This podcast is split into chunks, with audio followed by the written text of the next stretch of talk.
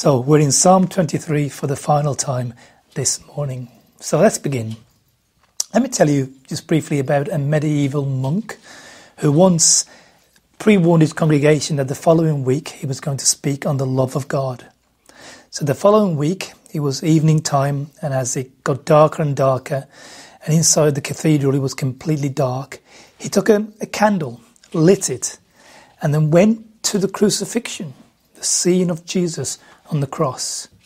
First of all, he lit up the crown of thorns, and then he moved the candle across to his wrists and to where the nails would have pierced those. And finally, he moved the candle to Jesus' side where the spear was thrust into. Then the candle went out and he left the building. That was his sermon on the love of God. You see, the cross is the quintessential illustration or demonstration of God's love for his world. And so, as we look at Psalm 23 for the final time and the mention of God's love is in there, we'll see that the cross underpins the psalm. So let's look at it together. It's our final time, and we'll have two headings. Our first heading is Jesus the host lavishes his love upon his guests. Jesus the host lavishes his love upon his guests. Verses 5 and 6 is what we're looking at. You prepare a table before me in the presence of my enemies. You anoint my head with oil my cup overflows. Surely goodness and love will follow me all the days of my life, and I will dwell in the house of the Lord forever. Familiar words. Catherine read them for us earlier. So, in our third session now, it's the third movement of the psalm. And this scene now is a completely different scene to the sheep in, in the green fields and the still lakes. And we've gone from the dark ravines where there's danger to a brand new scene now, a completely different one where we have a host and a guest. It's a royal banquet. The, the shepherd has transformed into this lovely and incredible, competent host. And all of this is going to take place under the watchful eye of the enemy of David, but no longer as a threat, but now clamped down, restrained, powerless, and watching on in disdain. Look at verse 5 again. You prepared a table before me in the presence of my enemies. Enemies looking on without any power to intervene. So I think he speaks of David's triumph now. He's gone from being in danger to now looking, looking upon his enemies without fear. You see, the idea of eating with your enemy watching on is, is either a, a scenario where there's complete security, absolute confidence of safety, or it's one of those ancient scenarios where ancient warriors uh, would have feasts after a battle and they would bring in their defeated enemy and humiliate them by making them watch on or, or entertain them. You may remember Samson had a similar situation to this when he was captured and how he was humiliated in Judges 16. While they were in high spirits, they shouted, Bring out Samson to entertain us. So they called Samson out of the prison and he performed for them. So for David, the tables have turned. He's no longer vulnerable, no longer in danger. But instead, he has the advantage. He's been provided for, taken care of, in absolute security, confidence, with his enemy still somewhat present, but powerless. And so the fearful scenario, verse 4, has been transformed. The banquet goes much further. than providing just security. Notice, you anoint my head with oil. It's a picture of both healing and of conveying honor. You see, in ancient times, before entering a banquet hall, a host would, would honor his guest by anointing him with oil. It, it set him apart as someone who's receiving special care, someone distinct. Moreover, the oil had medicinal value. It, it not only conveyed honor, but provided healing and relief from the wounds of an arduous journey or flight. Notice next the, the, the lavishness of the banquet. My cup overflows.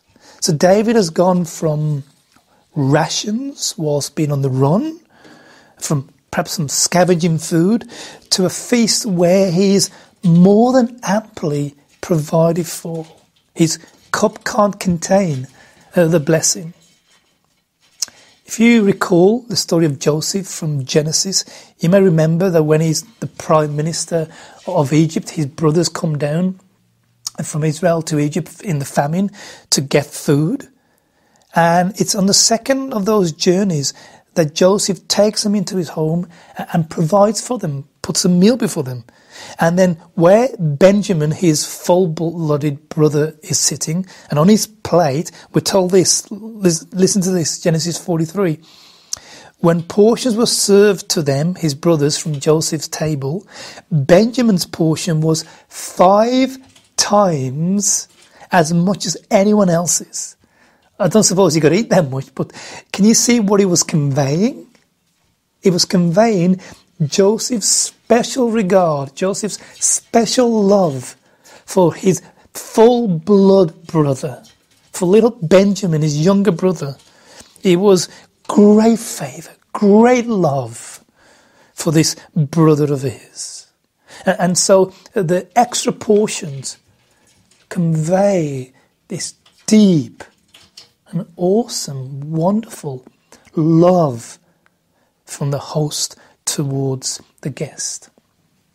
I recall from when we were in the UK um, that occasionally we'd visit family from North Wales to England, an arduous, long journey. It took about an hour and a half.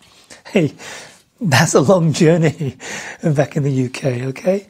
And so we'd travel occasionally to see family, my sister, for example, and one of the highlights was eating her authentic Bangladeshi curries, and she's a great cook.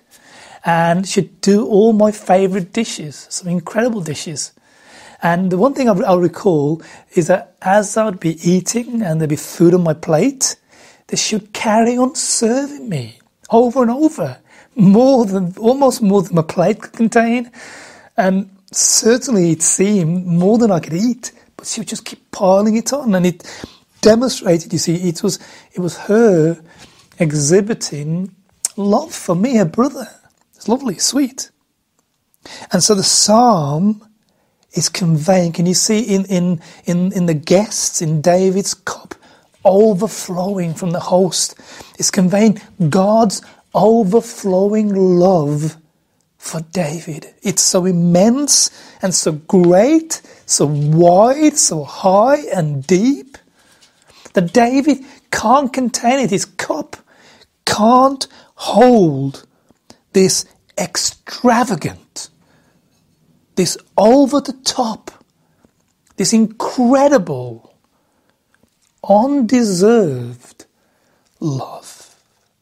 Jesus, the host, lavishes his love upon his guests. Christian, I'm sure that I don't need to remind you that we have an adversary in the devil in this world.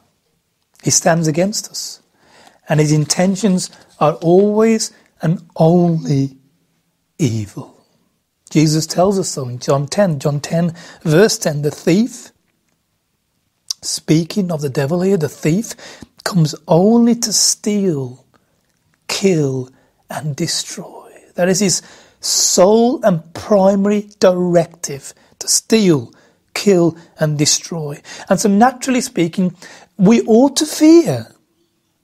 That we ought to be in mortal danger and we ought to flee at any given opportunity. After all, how could we possibly take on a foe like the devil? We can't. That's the point I want to make just here.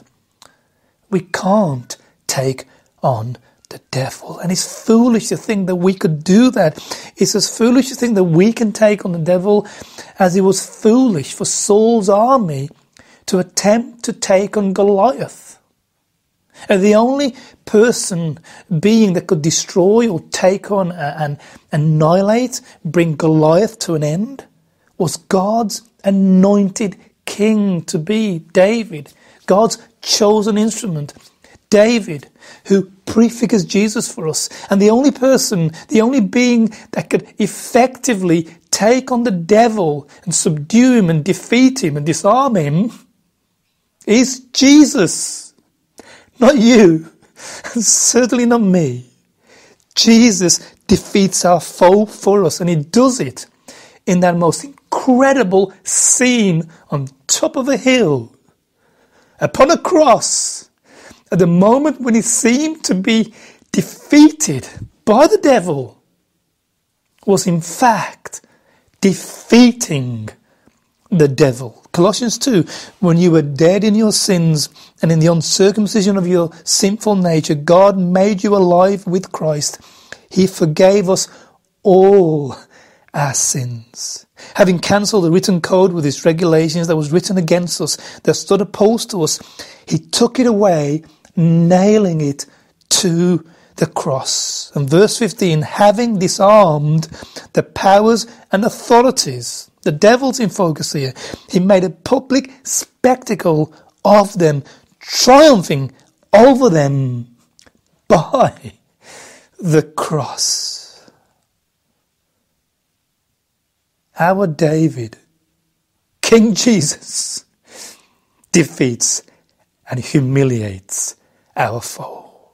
And so having disarmed him and humiliated him, defeated him, our enemy now can only watch on as Jesus takes us under his wings and loves us, provides for us, cares for us. Christian, on the authority of God's word, you are the object of Jesus' affection. Did you hear that? You are, Christian, the object of Jesus' affection. He defeated your arch enemy for you because of his love for you. And so you can be sure, always be sure, that his intent towards you since eternity is good. It's to lavishly pour His grace upon you, to love you, to care for your every need, to accompany you on your journey, and to take you ultimately to His kingdom. Do you know that? Has the wonder and the awe of that captured your heart? You, do you experience that, feel that, know that daily? That you're the object of Jesus' affection.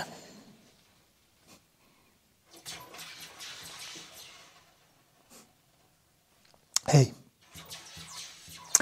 let me ask do you ever question God's care for you? Do you ever wonder if it matters to Him that you're hurting, that you're in need, in confusion and bewildered, struggling, in despair? Listen to what the apostle writes in the New Testament, Romans 8 verse 32. He who did not spare his own son, but gave him up for us all, how will he not also, along with him, graciously give us all things? You see the foundation of God's commitment and love for you? It's the cross. And it becomes the foundation of the never ending grace of God that is yours, Christian. We can't possibly comprehend the, the depth and length and width of it. But it's secured by our champion Jesus and it's ours and it's endless. How will he, how will he not also, along with him, graciously give us all things? God loves you. He's taking care of your adversary so that he can take care of you fully, your welfare and your well-being. You see, he hasn't just got the world in his hand. The trouble with that, it's too generic, too general, too wide. He hasn't just got the world in his hand. He's got you. Remember we said this in the first part. In the palms of his hand, he's carved you. You're precious to him. He loves you and is caring for you. You prepare, writes David, you prepare a table before me in the presence of my enemies. You anoint my head with oil. My cup overflows. Such love that is uncontainable. So he's on your side. He's working it out for you. He cares for you. And his love for you, Christian, cannot be measured. And Christian, however complex or difficult our reality, our circumstances might look, even right now, however bad they may be, it doesn't change this objective truth that is committed to you lovingly, that He prepares a table before you, for you in the presence of your enemies, that He anoints your head with oil, and that your cup overflows. They are constant truths, even in our darkest hour, our greatest trial, our most severe pain, the worst scenario you're in.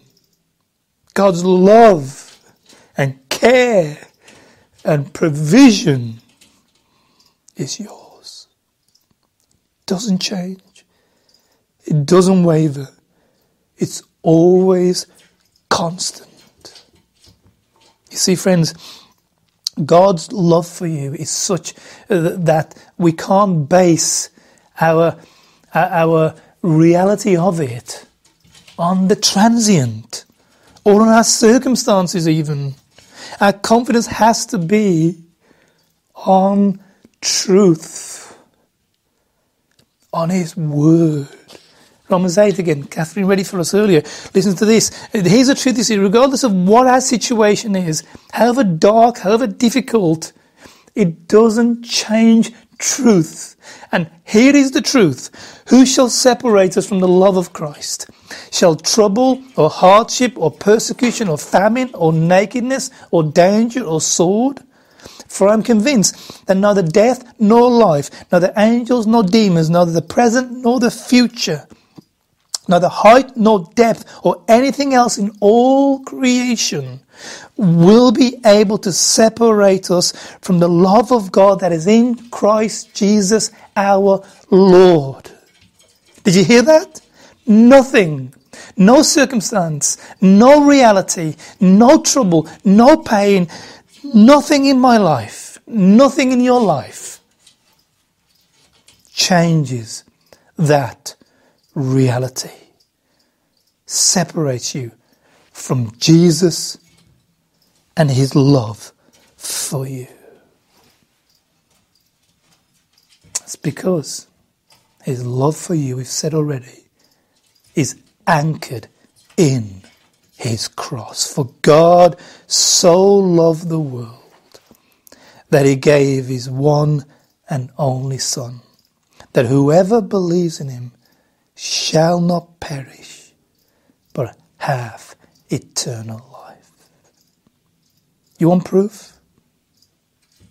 Do you have a doubt? Do you want some assurance? Do you want to be certain that Jesus loves you, that you're the object of his affection, that he's committed to your care? Take a look at the cross. And then when you read Psalm 23, know that this is a reality of your existence. You prepared a table before me in the presence of my enemies.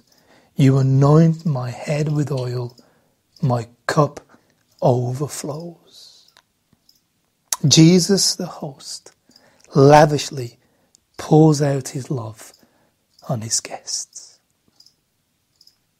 Secondly, then, secondly, a bit more briefly, Jesus, the host, assures us of his love and presence forever. Jesus, the host, assures us of his love and presence forever. Verse 6, the final verse. Surely goodness and love will follow me all the days of my life, and I will dwell in the house of the Lord forever. David, having been the beneficiary of God's overwhelming love and care, understands, and here's the key bit, okay, the important bit, the money shot. Here's here's the thing he understands that it's irrevocable. Did you hear that? David understands that God's loving care towards him is irrevocable. It can't be taken back. It never changes. Surely goodness and love, God's goodness and love, will follow me all the days of my life. Can you see the confidence that David has? This absolute confidence, absolute assurance that nothing in his relationship to God is going to change, can change. He understands that God is immutable. He doesn't change his mind. He doesn't give up. He doesn't uncomplete. He doesn't, he completes rather whatever he begins. It's a wonderful thing about our God that he sees a project through and whatever project he's begun in your life, friends, whatever he's doing in you, he will complete. He won't give up. He won't change his mind. He won't fail. And whatever obstacles, whatever hurdles, whatever difficulties there may be en route, he's got every one of them already, already sorted for you. And so David can savor God's love and care without fear or anxiety. This isn't going to change. This circumstance will be real continuously. In Les Mis, the, the, the play has been made into a movie. We have Jean Valjean, the, the lead character, and at one stage when he's on the run, he comes across a cathedral and the bishop there, um, uh, uh, church rather, uh, Myriel invites him in and and treats him well, shows kindness, grace to him, feeds him. And, and, as John is, is, is feeding on this bowl of soup, he's eating it in a frenzy because he fears that the situation may change at any moment. He may get arrested or this bishop may have a change of heart, especially if he discovers who he is. And, and, so, so he, he's got to make the most of this moment before things change. That is not how the Christian is to relate to God's love for him or her. Whatever your life may be, whatever may be in your background, whatever sin, whatever difficulty, whatever hardship, nothing can change about God's love for you. Nothing can change. And David understands that. He understands that the, the goodness that he's the beneficiary of, this love that he's experiencing, is constant. There's no need for fear or anxiety. God is not going to give up on him. God hasn't been teasing him. only to, to take his favor away. There's nothing worse, is there, to have something and to lose it. There's nothing worse to be exposed to something lovely and then have it taken away. There's nothing worse uh, than, than losing the, the, the wonder of something that we have. And Christian, God's word to you is, He is not going to take away his love for you. It's set. It's constant. It's built upon, underpinned by the death of His Son. And God will never forget the death of His Son. All eternity will be testimony to that. You know, when we're in heaven, when we're that side of life, when we encounter Jesus, Revelation tells us that he will still bear the marks where the, where the nails pierced his skin. God will never cease to love you, and his mercy will never cease to reach you. In fact, that the word there in English, follow, is much stronger in the original Hebrew. I remember when I was at Bible college as a young student, I was young at one time. Well, as, as a young student, youngish at least, I was in my 30s.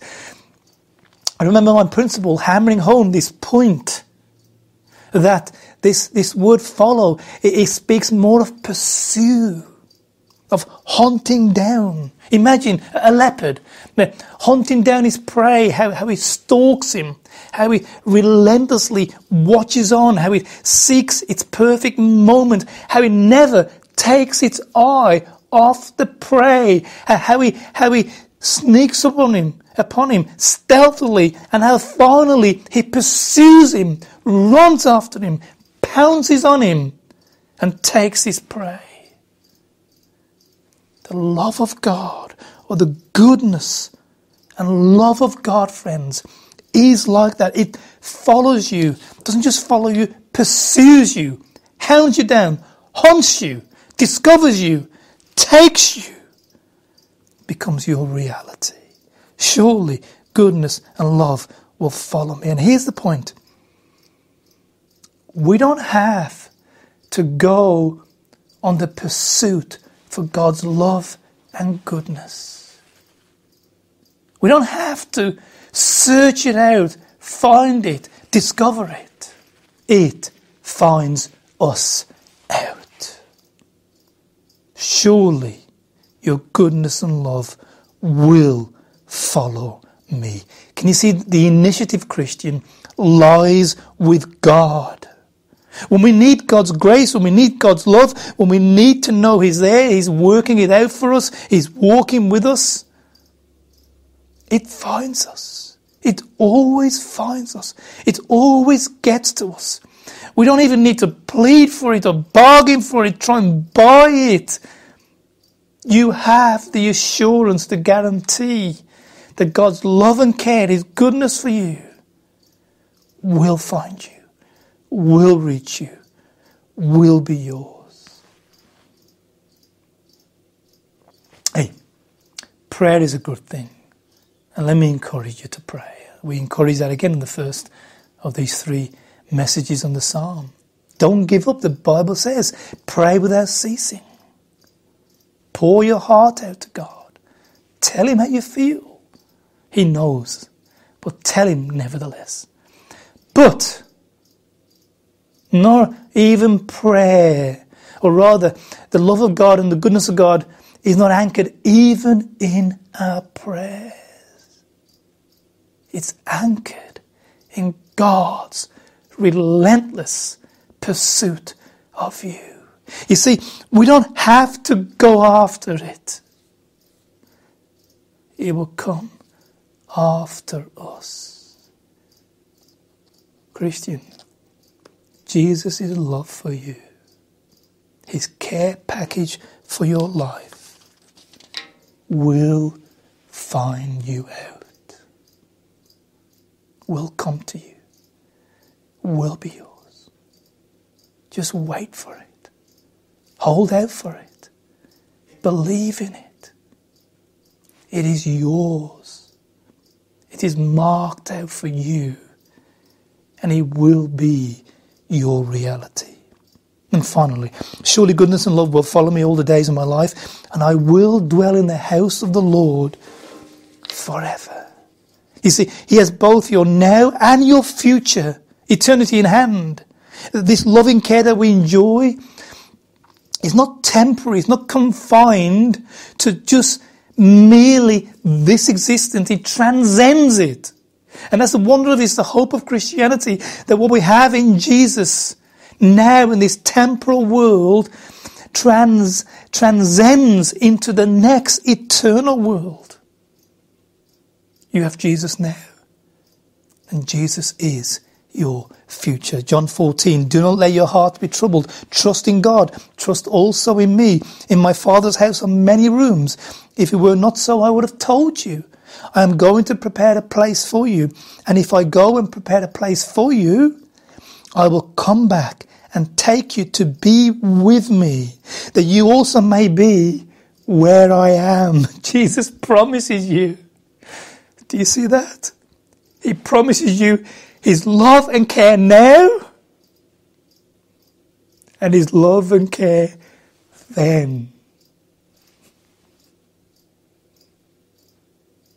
Never ends. It goes into eternity. In fact, his love for you began in eternity. and his love for you continues into eternity. And I will dwell in the house of the Lord, the presence of the Lord, the company of the Lord, the environment of the Lord's love for me. I will dwell in the house of the Lord forever. Jesus the host lovingly pours out his love upon his guests. Jesus the host assures us of his love and presence forever. Amen.